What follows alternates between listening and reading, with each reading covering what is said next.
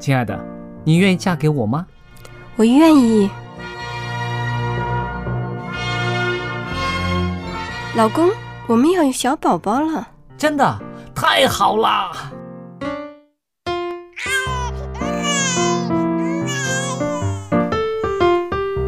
妈妈，妈妈，看我画的画，好看吗？真好看，宝贝画的太棒了，拿去给爸爸看看。爸爸妈妈，我去上大学了，你们多保重身体，我放假就回来。出门在外要注意安全。好好吃饭，天冷了，别忘了多穿衣服。好了好了，别唠多给。家里打电话哦。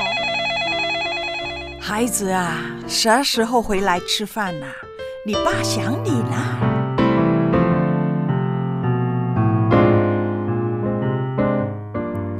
好，明天就回来。家人，给我生命的人，与我共同生活的人，与我分享喜悦的人，也是给我带来麻烦的人。每一天说说笑笑，有时也吵吵闹闹，因为我们是一家人。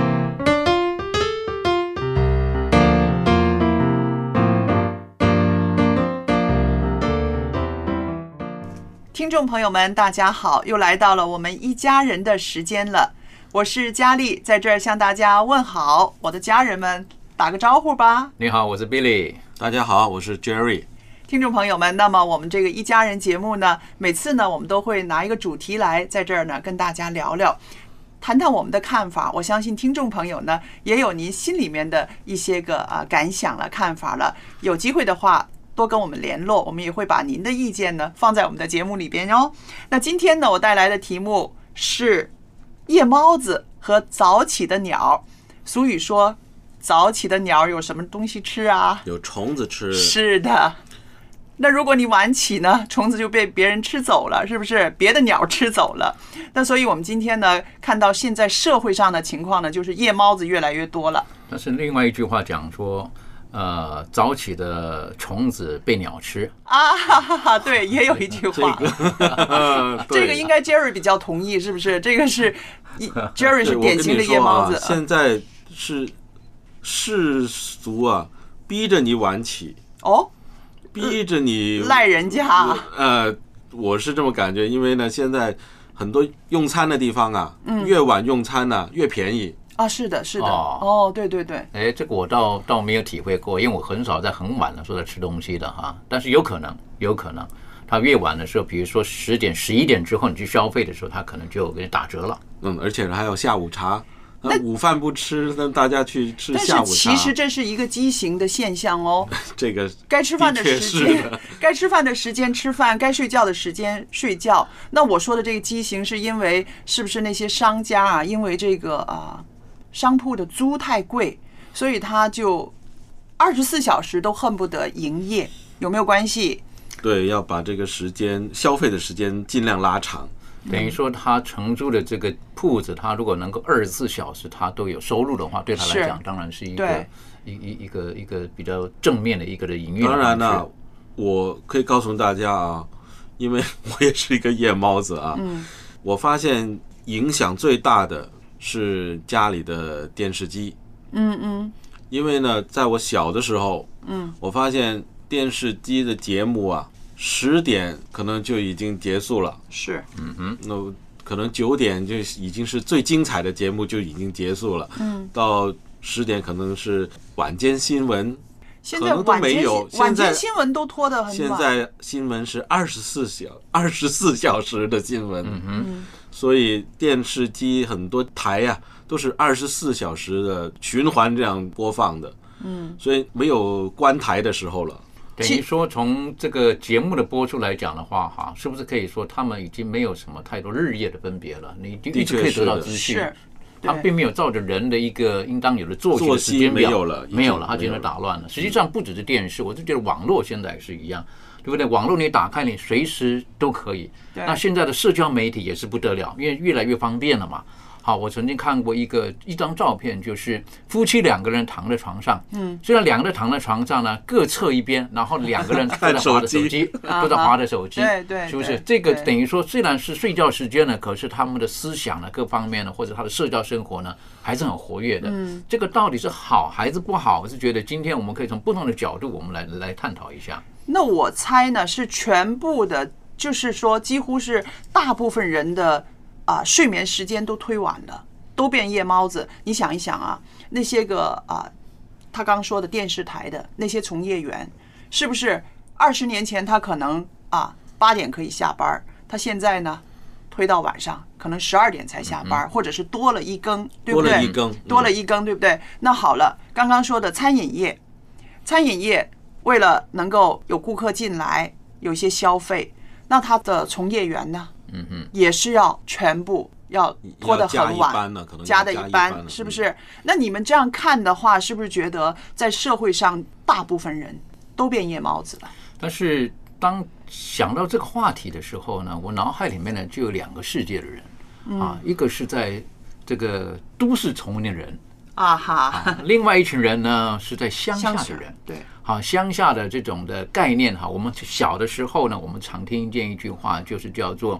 呃，日出而作，对，日落而归，日落而归，日落而息。嗯，好，那乡下人生活，因为他们是照着这个这个春夏秋冬呢，照着太阳、月亮等等来运行的。可是都市人不是，都市人他的那个时间表好像是照着自己的时间。都市呢是日出而作，日落去微，日落去喂，去玩去了。但是也不一定啊。如果说一个人，毕竟我们还是人，我们不是不是一个机器嘛。好，如果说我们的睡眠时间不够或者不正确的时候，实际上会影响到我们的生理，对，也会影响到我们的情绪。其实刚刚 Billy 你讲的那个是一个农业社会跟商业社会的一个不一样的分别啊。商业社会用很多电，嗯哼，很多人造的光，对，是不是？但是农业社会呢，他们是跟着自然的光线而起身，然后休息的。是不是这样分化会更好一点？我们觉得对。但是如果是这个样子的时候，我的思考就是，到底什么是对人，对我们人而言哈，嗯，是好的啊。当然，我们比如说动物来讲哈，猫头鹰啊，它就是夜行性动物哈，是的，它天黑的时候它它才出来的，是不是？那有一些的鸟类不是了，有些鸟类呢，这个这个呃晚上的时候呢，该休息它就休息，白天出来的。嗯，那我们人。到底是属于像猫头鹰型的这个样子呢，还是我们人应当是属于这个日出而作、日落而息的呢？嗯，我就觉得这个可能会不会因着随着我们的呃家庭、我们的工作、我们的居住环境等等的而有所不同，而有所选择啊？所以是不是也不能够的绝对的就二分法，就是说哪一个是绝对好的？哪一个是不好的？对，跟他从事的工作，他所住居住的环境，还有啊一些其他的家庭的因素都有关系的。像有一些啊，有一些家里面不是很和谐的一些气氛的哈，很多人他们就会觉得逃避嘛，我尽量的白天不跟你们打照面，是不是？我就多睡一会儿，我晚起一点儿，然后呢，我出门我晚回来一些，我自己一个人吃饭，我不想见着你们。那这个是怎么样？是被迫的，被迫的变成一个啊夜猫子了。当然，那可能是因为家庭的关系而造成他这个样子。所以这个里边的因素非常的复杂，不光是因为乡村、城市、农业、商业，有时候我们的居住的家里面的环境，甚至有一些人的身体的状况。我我在思考一个，就是我们的睡眠会影响我们人的生理。还有情绪，还有情绪、心理，对对不对？我们的睡眠会，对，像我个人是是喜欢或者需要睡眠充足的一个人。嗯嗯。好，如果说这个晚上睡不足六小时、八小时，那我觉得第二天会会受到一些影响。嗯嗯。然后，如果是长期，如果说一直处在一个睡眠不足的情况之下的时候，可能我觉得身体都会受到影响。对。所以说，那当然，可是刚刚 Jerry 有提到了一点哈，有的人可能就是。呃，晚上十二点睡觉，早上十点起床的，嗯，啊，有一些这种人等于属于夜猫子型，甚至要一两点才睡觉的。那那这种人可能以睡眠时间来讲，他还是睡足了八个小时，嗯，但是到底好还是不好？这个这方面，Jerry，你你你个人你觉得你是属于夜猫子吗？那你觉得你有没有受什么影响怎？么样说呢？就是按这个医学来讲，当然是不好的。医学来讲，是的当然是白天睡觉，晚上活动，这种是违反了这个人的这个原有的这个、这个生理时钟的。对，但是呢，在某一些工种，比如晚上你也医院也要有护士照顾病人呐、是不是啊？那也也有警察要巡逻，到处巡逻，也有一些夜间的司机，他们要开开晚上要开车啊，啊，出租车的司机啊，还有很多呃，在工地里边或者是呃这个呃铁路业的，他们晚上要做维修的这些人，很多这些工种呢，他们就是要晚上深夜才来工作的。这个要付代价的哦。这个我自己啊，我告诉大家，我也做过这样的工作啊，就是晚上九点才来上班，白天七点才下班的这样的工作啊。我是在那个公司里面做那个备份的工作，就是电脑备份，因为大家上班的时候他们在工作，我不能动他们的电脑。嗯，那当大家下班了以后，我们这组人呢才来上班，就帮他们做这个电脑的那个呃资料的备份，嗯，一直做到天亮。准备好了，那大家呃其他的同事来上班就可以继续工作了。嗯，这样那我刚刚说为什么会说要付代价，有一定风险的呢？因为啊，夜猫子面临的死亡风险呢，要高出普通人的百分之十。嗯嗯，那么就是有一个长达六年半的一个研究发现呢，那个夜猫子型的人呢，因为任何原因死亡的风险呢，比早睡的。早起的人呢，高出百分之十，而且呢，他熬夜的趋势越严重，他面临的疾病风险就越高。那相比于这个早起的人呢，夜猫子就是患心脏病的几率呢，几乎高出一倍了。嗯，糖尿病的风险呢，高出百分之三十；患呼吸道疾病的风险呢，高出百分之二十五；还有肠胃的疾病呢，也高出百分之二十二。那我们看啊，这些个疾病的发生率比普通的早睡早起的人高出至少百分之二十二以上哈、嗯嗯，那其实这个身体状况，我们不说死亡，这个身体状况呢，其实是被这种作息呢拖垮的。实际上，我觉得这种的作息可能就是在消耗自己的身体的健康。嗯，好，我认为 Jerry 可能以前有过这个呃这种所谓的这种 shift 哈，就是轮班制的这种的哈。嗯，这种情况的话，对身体来讲，我是觉得是消耗是比较大的。所以我知道有一些公司，他我不晓得您过去的公司如何。如果你是 shift 到晚上的时候，有一些公司它就是你做一晚，让你休一天。那那种就是一般就是消防员消防员啊，嗯或者救护员啊，他们会有这样的。一般的公司都没有这样的，他是利用金钱为你补贴，就是你上夜班可能多呃多一点钱多一点但你钱就需要就等于耗上自己，赔上自己的健康了。这样那是的。如果从做一天让你休一天这一点而言的话，代表他也知道，实际上这种这种违反正常人的那种的生活的作息，其实对一个人那种伤害是很大的。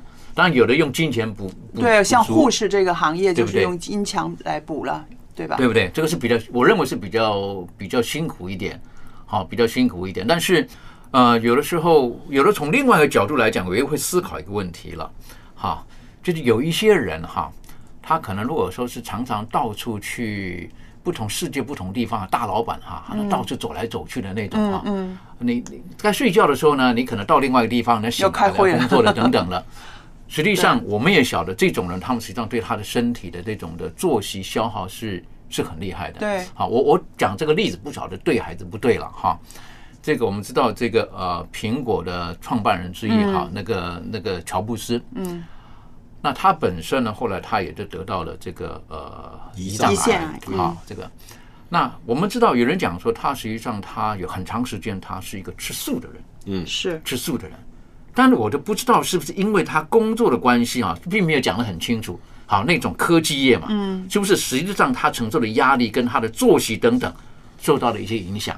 长期下来之后，所以他就身体就付上了这个代价了。好，就这个我我我不敢讲是不是绝对是这个样子的，但是我曾经认识过在所谓的这个科学的这种园区当中工作的工程师，嗯，他们往往做了一段时间，他们就很想逃离，嗯，因为真的是对身体的消耗太大了，嗯，有的时候他一天工作，有的时候是将近十六、十八个小时在那工作，所以有一些人他觉得他他能够在那个地方工作大概十年左右，他身体已经消耗差不多。您是说那种科研的人呢、对或者是 IT 的人。那种，是不是？对他们那种人睡眠有的时候常常受到很大的影响，受到很大的影响。一些，艺术工作者，他们也有这个问题。的。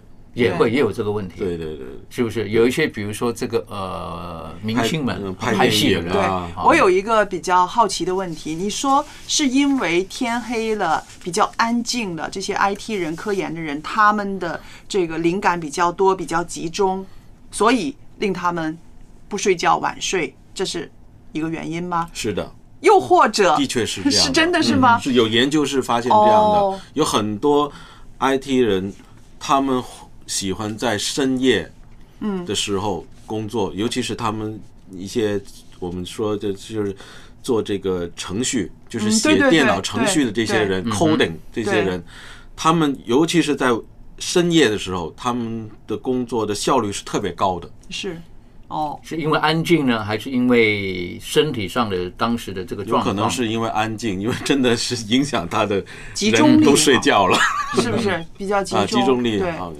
哦，而且他们喜欢关着灯工作，嗯，就是只是那个电脑的那个屏幕亮的光线亮着，几几乎其他地方都是暗的。但是这个又提到一个问题了哈，我就想到了这个哈，我们人的这个生理，这个呃，你说其他地方灯都暗的，然后那个屏幕，可是我们晓得这个电脑屏幕它会发射出一种的光，特别那种对人有比较有伤害的光的蓝光，蓝光，是不是？嗯，那蓝光，蓝光对身体的伤害是什么？据我理解的，就是我们身体在睡眠休息的时候呢，它会产生一种叫褪黑激素，嗯对，越黑就褪黑激素它产生的越好的，对人的这种修复是越好你就。觉得想，而且是令你有睡眠的感觉。对，是不是？但如果说我们一直长期在这种蓝光之下，然后或者说我们一直一直是让自己在醒着，或者在灯光之下的时候，那实际上久而久之，我觉得褪黑激素它并不能不不能够让我们身体有完全的修复的时候，实际上对我们的身体是一个颇大的一个伤害的。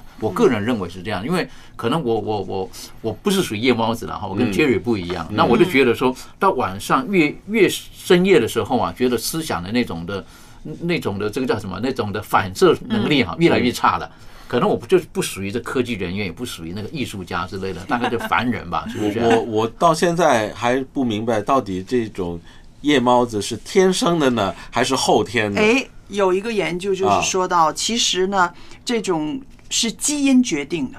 嗯啊，基因决定的。对，他说有一个那个研究表明哈，如果你不能在早上九点之前清醒过来，那不一定是你的错，可能你天生就是那种啊，在晚上比较有高效率的人。那么他们这个是英国的莱斯特大学的研究人员呢，他们研究了果蝇，就是苍蝇的蝇啊，果蝇的那个基因组之后呢，发现有大约八十对基因与早起或者是晚睡有关的。那虽然这听起来跟我们这个这个生物的钟哈、好像就跟人类的生物钟不大有相关的，但是呢，这个团队发现这些基因中呢，大部分都是存在于哺乳类动物体内的。嗯那这个研究之后呢，他们就慢慢的查查找一些人。夜猫子型的人跟早起型的人好像是蛮吻合的，就是这个好像跟基因有一些关系的。但是我自己在想，有的时候这些研究呢，它也有啊这个偏差的时候。嗯哼，我觉得是习惯使然啦，嗯哼，基因也好，但是我们的习惯的力量好像更大一些。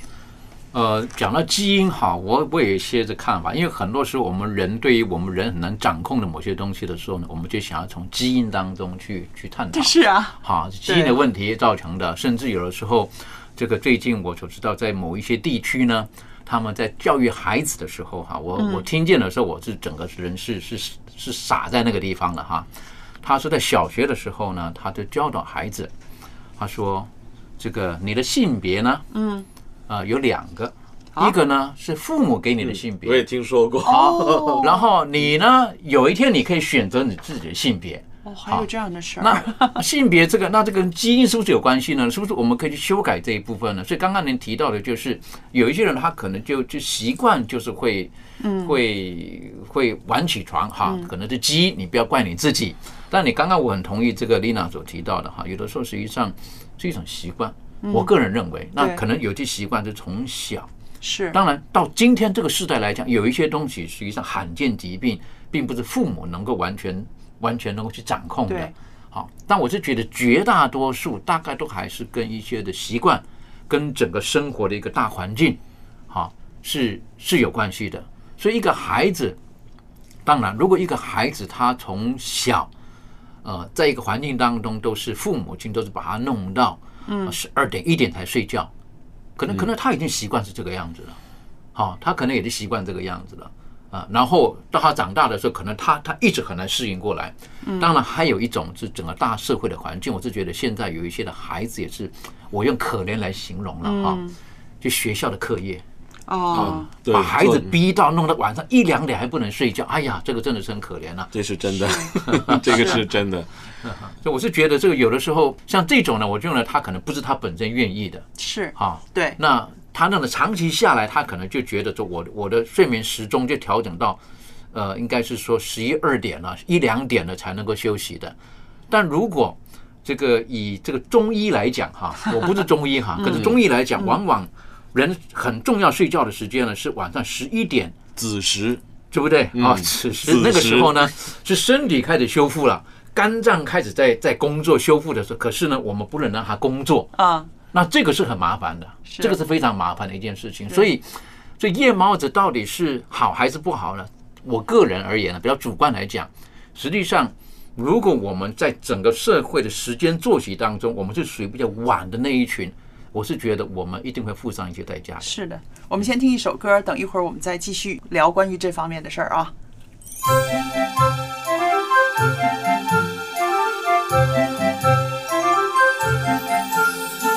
天国欢迎你，务必去哪里？不论环境、风土人情，你一定满意。耶稣主基督亲自迎接你，他的国度永无穷尽，最佳移民地。记得穿白衣来辅助演戏，还有主的加冕典礼，与天君同唱，与亲友团聚，祝天同欢喜，福乐享不尽。天人欢迎你，错乱真可惜，只要相信见证一定必。要辜负他。温馨的天家，你累了吗？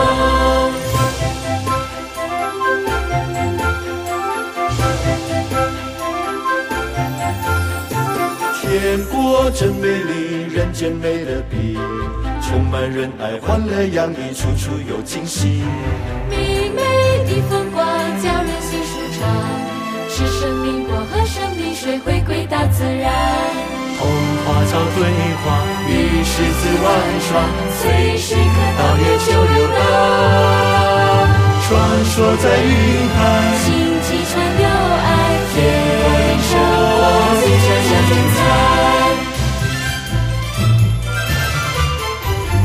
天人欢迎你，做真可惜，只要相信见证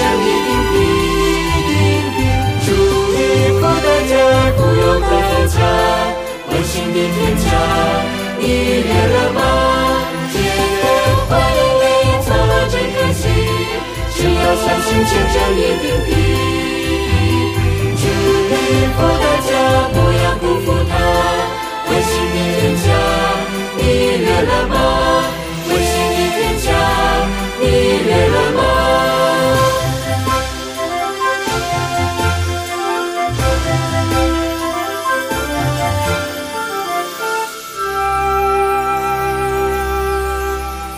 那从今天的这个主题里边呢，我就知道 Jerry 是一个夜猫子型，然后啊，Billy 呢，他是早起的鸟。那我自己呢，是介乎你们两个人中间。我年轻的时候呢，是非常夜猫子的，不到一两点呢就不肯睡觉的，因为晚上那么安静啊，自己听听自己喜欢的歌，看看自己喜欢的书，或者写封信，都在晚上完成的。嗯，那睡眠时间就少，长期都是睡五个小时、六个小时，其实是很累的。那后来呢，到我结婚之后。带孩子的日子呢，我必须要早睡早起，因为小孩呢是真的是天一光他就醒了，他就要要玩、要吃、要什么的，我就早睡早起了。哎，从中我发现哈，那种睡眠的质量是不一样的。早睡，然后早上起来呢，身体是别的呃比较轻松的，脑筋呢是比较清醒的，然后我。尝到了这个甜头呢，我就非常的推崇早睡早起了。但是有的人会觉得说，在这个呃夜猫子哈是属于社会形态的转变，从农业社会转到工业社会，转到商业社会，那好像被逼着是这个样子。可是有的人觉得，就是有一些夜猫子，像刚刚 Jerry 提到了哈，他是工作的使然，他必须这么做的。嗯，到底？呃，夜猫子跟早起的鸟儿，如果说我们从数据上来看的时候，嗯，是不是呃早起的鸟儿成功者比较多，还是夜猫子打拼的那种成功比较多？那就要看你做哪一个行业了。做哪一个行业吗？是啊，那你有你做老师的，你不能 是不是啊？你你在学校上班的，你不可能是做夜猫子啦。白天那么早就要开上学了，是不是啊？那这你你讲的这也对，可是基本上我所看见的一些的数据哈，很多的成功的企业家，嗯，大概都是属于这个呃早起的鸟儿比较多，企业家，嗯啊，这早起的鸟儿比较多，因为还有还有时间去打高尔夫球。对，不，除了企业家之外，我看过一个牧师，他写过，他说他每天晚上七点就睡觉。然后早上三四点他就起来，他起来首先就是灵修啦，这个是啊。然后最自己最清醒的时候，他就写奖章，写奖章，然后把一天他要做的事情全部列表列出来。到了八点多的时候呢，他已经你想想，他已经工作了好多个小时了。人家开始工作的时候，他已经把他的工作完成了一大半了。嗯，到上午他就是去探访一下。然后去做点不是那么比重重要的事，到下午呢就是休息，然后吃午饭，就是很快运动就睡觉了。那我觉得那其实是一样的，对不对？早上三四点起床，他那种高度的精神集中，还有啊那个创造力也是很强的。那跟 IT 人的那种拉到晚上三四点才睡呢，也差不多嘛。但是拉到晚上的时候，会不会体力已经没有了？其实啊，我我是要跟大家纠正一下。吼吼，这个夜猫子啊，并不是大家想的那么简单，就是晚起晚睡。嗯，夜猫子其实是像我这样早起晚睡。但是我很佩服你一样哦。就是说你在坐车的时候，你在哪，你很快容易就进入睡眠状态啊。是的，但是有的时候也挺尴尬的，因为我睡着了，我不知道发 我我有没有打呼噜影响旁边的人啊。那的确的，照刚刚 Jerry 所提到的呢，我们也可以看一些数据上来讲哈。那看是什么行业的，有人讲，比如说有人讲说 Facebook 的这个创办人，嗯，好，他年纪轻轻的，可是他人生当中他。他到哪怕是今天，哈，他这么大的一个企业，嗯，他也很少在早上八点之前起床的，嗯，好，等于说在一般人来讲，应该是三四点钟。老一辈的企业家哈，大概都是早上四点多、三点多就起床了。但是现在的科技业的这一些呢，他们有时候可能是是反而是推的比较迟一点，因为他们的觉得越晚，像刚刚 Jerry 所提到的，越晚他的精神越好，他的越越是能够专心集中来做这个事情。可是我觉得还有一点也蛮重要的哈，我们不能只是单单用时间几点睡觉，嗯，来决定这个人健康与否啦。不能光说睡多长时间，对对，就是好，应该用他的品质，睡眠的睡眠的品质。好，有的人讲说这个呃，这个例子不知道好不好？希特勒有人说希特勒哈，他一天呢只睡大概三个四个小时而已。嗯，好，有人有人讲说可不可以这个用另外一个人？因为我也是三四个小时，三四个小时。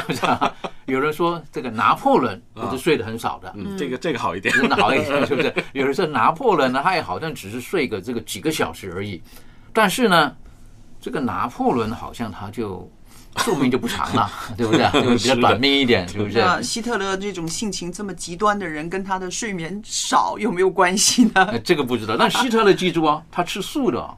哦，好啊，因为他吃素的，对不对？所 以这个有的时候呢，我们我们看一个人的时候，我们不能只是从他单方面来看，嗯，好，单方面来看。我是觉得最重要是我们内在的这个内心的这个世界。那讲到这个，呃，因为称为叫做所谓的这个工业社会嘛，就或者进入到 post 好，进了后工业社会的时候呢，实际上越来越多人的生活是受到呃，因为他的工作性质、他的生活的性质，他必须这个样子，然后而而调整的。但是我是觉得更重要的可能是睡眠的那个品质。是今天有的人他睡得很长，可是他睡得很浅，嗯，那可能品质不一定好。那可是有一些人可能他睡的时间不是很多，可是他睡得很沉，睡得很深。嗯，所以有的人讲，他说，如果你真正睡得很沉很深，实际上大概四个小时到五个小时是的足够了，是的，已经足够了。像我这样一上床一闭眼，很快就睡着了，因为我有用用那个呃小的那个仪器来啊哈来测试嘛。对我发现我自己我进入睡眠的那个时间很短，嗯可以闭着眼几分钟就可以沉睡下去了。啊哈，然后呢，可能一直就中间可以不做梦的。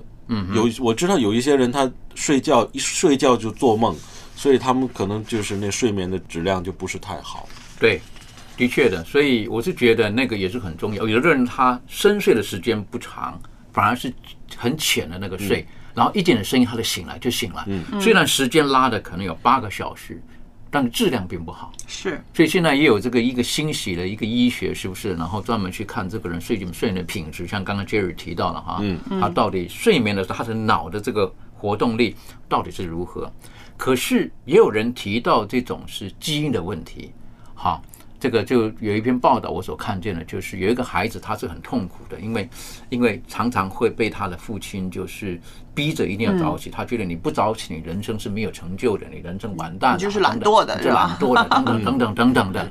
那事实上，他每次要被挖起来都是很痛苦的一件事情。嗯那后来发现到，实际上他他就属于这种晚睡晚起的这种，有这基因的问题了。嗯后来他经过这种谅解之后呢，他反而是人过得很快乐。嗯之后他的人生的成就也不会输给那些早起的人。哦好，所以这方面而言，有的时候在一在这一家人当中哈，这一家人当中一样米养百样人，对呀哈对呀也是不容易哈，是不是？这妈妈很困难，对不对？就是妈妈说早上六点吃早餐，偏偏孩子还在那睡，八点再来。我告诉你，在我们家啊，就为了这个事情会常常会闹别扭。我先生是早起早睡的人，哎呀，然后呢，我女儿呢是晚起晚睡，然后他爸起来呢就是想快一点，一家人坐下来吃吃早饭。嗯 然后那个女儿起来之后呢，臭着一张脸，干嘛你这么早要我起来啊？就是很不痛快。所以其实呢。这个睡眠的时间也影响到第二天吃早餐的气氛，是不是？绝对会对，绝对会的。这个如果说一家人哈，这个如果生活的作息时间不同的时候呢，哎呀，真的我这要很有智慧，一对起相处的这样很有智慧，彼此的了解，彼此的尊重。对，当然，这个是我们个人的生理时钟，可是有的时候必须在整个大社会环境当中，还有一个大社会的一个一个嗯一个时钟。例如说，学生他就是有学生的时间，对，是不是？早上几点钟就是要到学校，那个不是由得你选择的，啊，那个那我有时候我们人就必须要要去调整这个。那如果说太顺着自己唯一的那种的感觉时钟的时候呢，我是觉得。呃，可能也也也很危险，是。特别是当孩子还小的时候，嗯。那父母就有相当的责任，嗯，应当去帮助孩子去做一个适当的一些的调整，嗯。但是父母有的时候想帮助呢，大环境可能不允许。例如说，Jerry 可能就曾经经历过这种的辛苦，就是觉得该睡觉了，可是孩子作业还没写完，是的，是不是？啊学校的作业很多很多很多，我可以做的就是陪着他，就是陪着他，对，对对？嗯？所以这方面我是觉得这个有的时候然后第二天我就尽量让他早点睡了。第二天我就说我们打车啊，不要不要去挤挤公车了，嗯啊，咱们坐一些快一点的交通工具，对，尽量缩短这个时间，让你多睡一会儿。那说起这个呃睡眠的时间跟家庭生活，我蛮欣赏日本人的。嗯日本人的这个，他们因为在一个怎么样的，大家都很守纪律的状态下成长。我教小孩子的时候呢，我受这些教育比较深刻。他们就是说，有的人说妈妈要挖那个孩子起床呢，就很难，对不对？叫他几点起床，几点睡觉，哇，吵起来啊，又打啊，又什么的，孩子才肯上床睡觉，或者早上起不来。小时候，你告诉孩子，不是跟妈妈约会，是跟钟表约会。嗯嗯，那个针到几了，到九点钟就是上床的时间，不是我的命令，而是这个时钟，你跟他的约会。早上几点钟，时针到哪里了？你多不愿意起床，你也要起床。这个是你跟他的约会，这从小教给孩子一种责任心呐、嗯哼，然后呢，长大之后，你看他们都是很守纪律的，日本人很少迟到的，对不对？嗯对那个这个就是从小教的，你跟时钟有约会，你跟太阳有约会，这样子。讲到时钟啊，嗯我想讲一个事情啊，就是现在很多人喜欢赖床啊，嗯就是那个闹钟响了，不是有那个贪睡模式嘛对？摁一下，它就可以等五分钟以后再再响了。嗯哼，原来我在网上看了一篇文章啊，叫人千万不要滥用这个功能。嗯哼，为什么？因为越摁那个，你就越起不来，越摁那个贪睡按钮啊。哦，因为你要沉睡啊，嗯要经过起码要四十分钟或者到一个小时，那个嗯会才睡着。当这个闹钟响了，你已经醒了，你摁下去，你想继续睡，其实是睡不了的。嗯哼，因为你还没有足够的时间去继续去休息，其实那个时间是根本就休息不了的。嗯然后你每次摁，其实是让你更缺觉，你身体觉得喂我我还要睡呢，怎么又叫我起把我叫起来了？就觉得我应该再去去睡觉，我应该还没有到时候要起床呢，所以就让人会有这个起不来，嗯。起来更辛苦，整天都觉得这个觉了睡得不好，哦，反而更疲惫，更疲惫，更疲惫。比你这个闹钟一响就起来所以差很远。对，从另外一个角度而言，我们可不可以这么说？实际上，我们在起床的时候那一刹那，如果说是觉得该起床了，然后那个是觉得精神各方面都很好的，那我认为是睡够了，对。好就可以起床了。对，好，但是有一句话讲说叫做呃，少年若天性，习惯成自然。像你刚刚提到，如果是习惯性赖床五分钟、十分钟等等的，实际上对于整个精神方面可能并没有什么帮助的。是，而且是看了最近的研究说，那个对那个整整天的那个影响都很很很大。嗯哼，对的。所以我记得这个呃，有的人就觉得会建议哈，就说应当是如何从夜猫的生活变成一个早起的人。嗯。啊，那很多人讲说早起的人有一些是比较容易成功的人，那我就想到有一个篮球员，他叫 Kobe Bryant，嗯啊，那当然他现在已经退休了。啊，可是他创造了很多在这个 NBA 篮球史上的一些的这个记录。记录，嗯，好，那有人就问他了，他成功的秘诀是什么？他就回来一句，他说有没有看过呃清晨四点钟的洛杉矶啊？因为他是这个洛杉矶队的嘛，是不是？他有没有看过清晨四点钟的洛杉矶？呀，人家问他什么意思呢？他说在那个时候，洛杉矶呢大概是绝大多数很多人都在睡眠当中，嗯但是他是四点钟起床，他看着洛杉矶的早上四点街灯，他已经到 stadium，他到球场上去练球了。嗯，他说他一定要投完一千个球进去之后，他才会早餐。哇，这个那种那种的纪律哈，等于嗯就是他的提醒。他说，人家问他为什么成功的呢？他说你有没有看过早上四点钟的洛杉矶？等于说他是早起的鸟儿。在你睡觉的时候，他已经已经开始在努力了锻炼，已经开始好努力了棒了啊！嗯好，我给大家介绍这个光明美帝，哈哈，他每天都看到光明美帝，是不是？OK，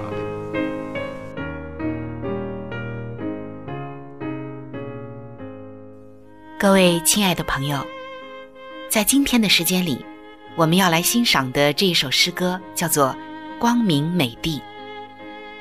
在基督教的赞美诗歌当中，我们会发现，诗歌的创作和灵感，有的时候似乎来自于机缘和巧合。然而，这些机缘和巧合，其实都是上帝所安排的，使我们看到上帝的奇妙与爱无处不在。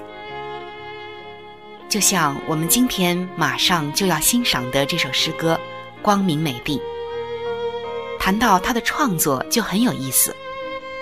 它的词作者是贝纳特，曲作者是韦伯斯特。韦伯斯特出生于美国曼纽约曼彻斯特，曾经师从于梅森学习音乐，擅长小提琴和长笛，是亨德尔和海登学会的会员，终身从事音乐工作。他的作曲达到了一千首以上，所以我们可以看得出来，他的音乐功底还是很深厚的。词作者贝内特。出生于美国的纽约州，毕业于密西根大学。后来参加教会悔改信主。而这两个人，贝纳特和韦伯斯特，他们是两个好朋友。那有意思的事情呢，发生在下面。在一八六七年的一天，贝内特正在美国的一家药房里工作。他的好友韦伯斯特前来找他。那从刚才的介绍中，我们可以知道，韦伯斯特是非常的爱好音乐的，并且擅长作曲。当时他们两个人正在合作从事出版活页乐谱的工作。韦伯斯特患有间歇性精神病。当他一进门的时候，贝内特就发现。他的神色异常，有发病的征兆，就扶着他问：“你怎么了？”韦伯斯特回答说：“没事，没事，到那日就会好的。”贝内特从“到那日就会好的”这句话中，联想到了信徒的生活在主里面越过越甘甜，觉得。这是很好的题材，就拿起纸笔，立刻写下了这一首“有一地比白日更光彩”的诗歌，递给了韦伯斯特。韦伯斯特接过来念完之后，就感觉到精神振奋，病魔也从他的身上消退了，他的脸上露出了笑容。而恰巧就在这个时候。另有两位朋友也带着小提琴走了进来。韦伯斯特立刻拿起提琴，按着歌词奏出了这一首光明美丽的旋律，并且配上了和声。就这样，连同贝内特作词，韦伯斯特作曲配合声，整个的过程不到半个小时就完成了。如此的默契，如此的神速。被后人称为是诗歌创作史上的一件美事。接下来，就让我们来欣赏这首美好的诗歌《光明美地》。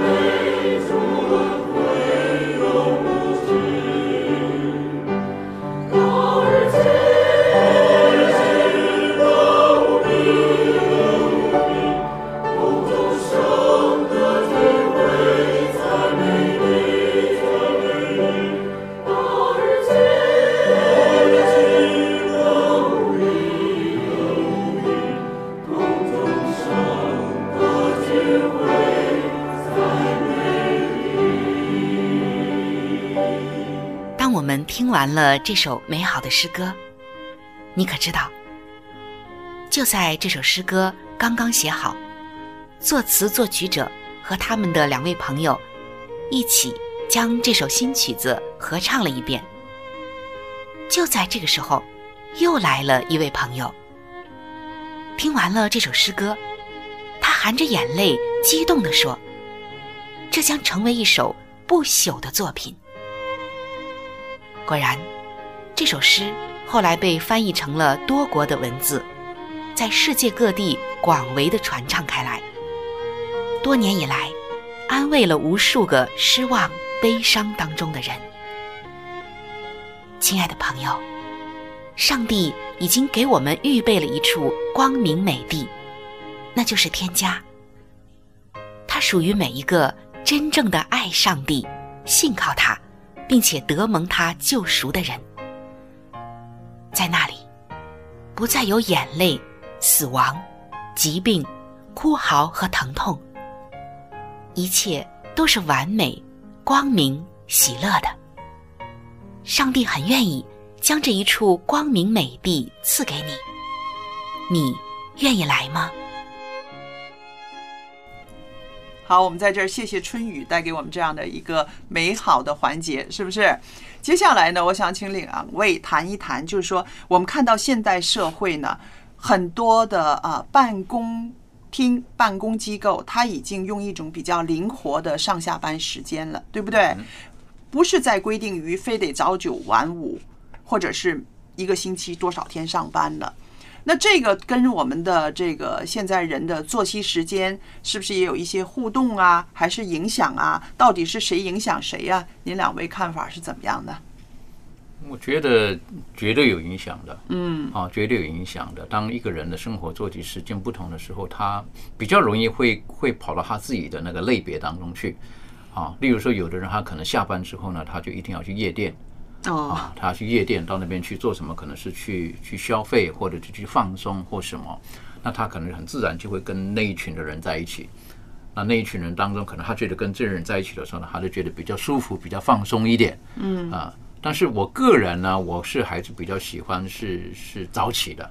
好，我个人是比较喜欢早起的。当然，如果说因为公司的或者这个工作的环境，他必须必须要要晚睡的时候呢，当然还是会会会必须接受。可是我个人是比较难能够是长期好在一个比较晚睡的一个的状态。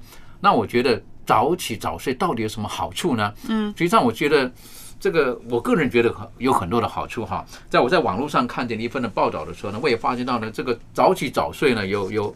第一个，我就觉得早起的时候呢，觉得会很有成就感，精神会好很多。然后有的人会觉得，就是呃，早睡的话呢，至少不会有黑眼圈，嗯不会有黑眼圈，是不是？对漂亮一点漂亮一点，是不是？对。那有人讲说，早睡的人呢，他比较不容易发胖。好，晚睡的人可能会还有宵夜的问题啊，等等的。而且早睡的时候，早起呢，呃，他的身体的这种免疫能力呢，也会强一点。他的集中力、精神的集中力呢，嗯也会好一点。然后跟人的那种人际关系呢，也会更好一点。嗯所以我是觉得，呃我个人觉得，说还是鼓励人能够早起早睡。啊，当然有的时候早上起床的时候呢，一起床有的时候如何精神可以更好一点呢？嗯我从学生时代的时候就有一个老师他教导了，嗯啊，那个时候呢，我就觉得蛮有意思的哈。他说，你早睡的时候，你觉得你精神还不好的时候，他说我劝你，第一个，你一起床的第一件事情，你先好好的喝一杯白开水。嗯他说你一喝了哈，你的眼睛立刻亮起来。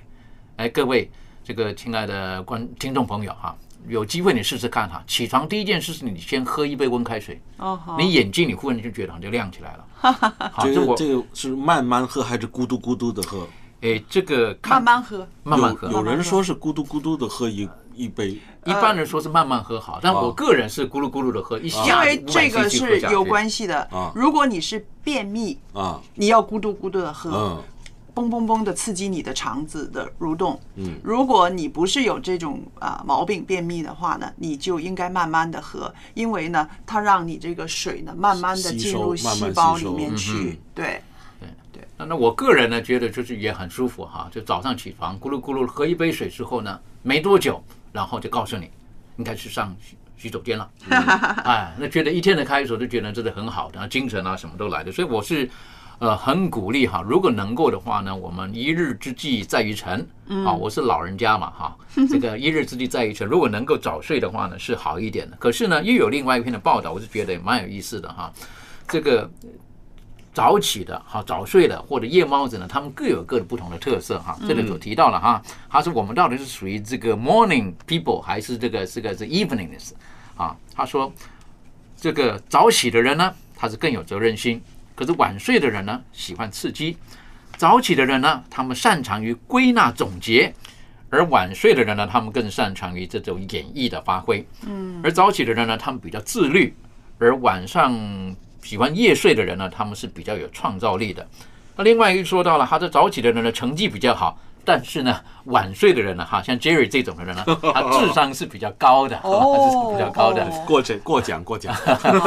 那早起的人呢，他是不容易这个悲观，而夜属于夜猫子型的人呢，他比较容易会有负面的情绪。嗯，那早起的人呢，总会出现这种的呃，这个所谓的犯顿呐，哈，嗯，就是。呃，怎么讲啊？这个呃，早起的人他们比较需要，就是在午后之就吃饭之后呢，他休息一下，嗯，好，打个盹儿，打个盹儿，打个盹儿一下，是不是？那早起的人呢，或无论晚上的人呢，无论是天生的还是后养的、后后天的呢，我是觉得，呃，我们依照我们身体的需要，最重要的，我们要过的是一个健康的生活，这是我个人的看法。那其实呢，呃，有人研究过，就是说这个。早起早睡和晚起晚睡或者睡眠缺少的人，跟他们的这个情绪暴躁啊也有关系的。对，美国呃宾夕法尼亚大学的一项研究发现呢，每个晚上只睡四点五小时的人呢，他会明显的增加他的情绪暴躁、易怒啊、悲伤、这个情绪失控等等的几率。那么也就是说，这种人呢是比较容易跟人发生这个争吵和误解的了。但是在在 Jerry 身上好像没有看到这个，哈哈。这个可能有其他的东西影响。哦，好。那么还 规范，对对啊，不要自己对号入座啊。那么还有呢，就是说到这个啊，日本东京几所大学他们联合进行的一项研究结果呢，是在第五届国际睡眠研究和睡眠学会的这个呃联盟会议上的公布。调查了三千零十七名二十三岁到九十岁的健康的成年人之后呢，研究人员就发现，起床过早的人呢，更容易患高血压、中风等心血管的疾病。那我们说，怎么样叫过早呢？对中鸟呃中老年朋友来说呢，有的时候他真的是三四点就起来了，对，是不是？对，他的睡眠时间不需要很多，但是呢，他起来之后呢，可能。就会让他的血压会升高啊，或者是怎么样的？但是有一些年纪大的人，他他觉得睡眠够了，他起床之后，他做一些的一些的呃舒缓的运动啊，伸展运动啊，我是觉得应该还是好的，嗯，还是好的。对，其实这个过早啊，我们都不是很知道。那医学报告呢，他就说过早，但是几点叫过早呢？但我个人觉得，他的过早会不会觉得就是他睡眠的这种的呃。品质还有它的时间不够长，对，不够长的话会造成一些身体上的一种的压力，嗯嗯，那造成身体压力的时候，可能就会有比较容易有心血管的疾病了，而不自觉，对，不自觉。其实有的时候我在想，三四点就醒了的人呢，他未必是一种早睡早起，有的时候是因为心里面有一些心事，嗯哼，他变成一个失眠，不能再入睡，这个也是因为我们知道现代人这个失眠呢是。频繁的发生也困扰很多人，是不是？生活的压力可能会使得这个睡睡眠不好。嗯，对对，所以我是觉得，真的呃，有一个好的信仰能够帮助我们，能够在一个美好的睡眠当中得到祝福。我是觉得这个是非常非常重要的。是的，我记得在这个诗篇里边呢，它有一节呢，让我印象很深刻的是讲到。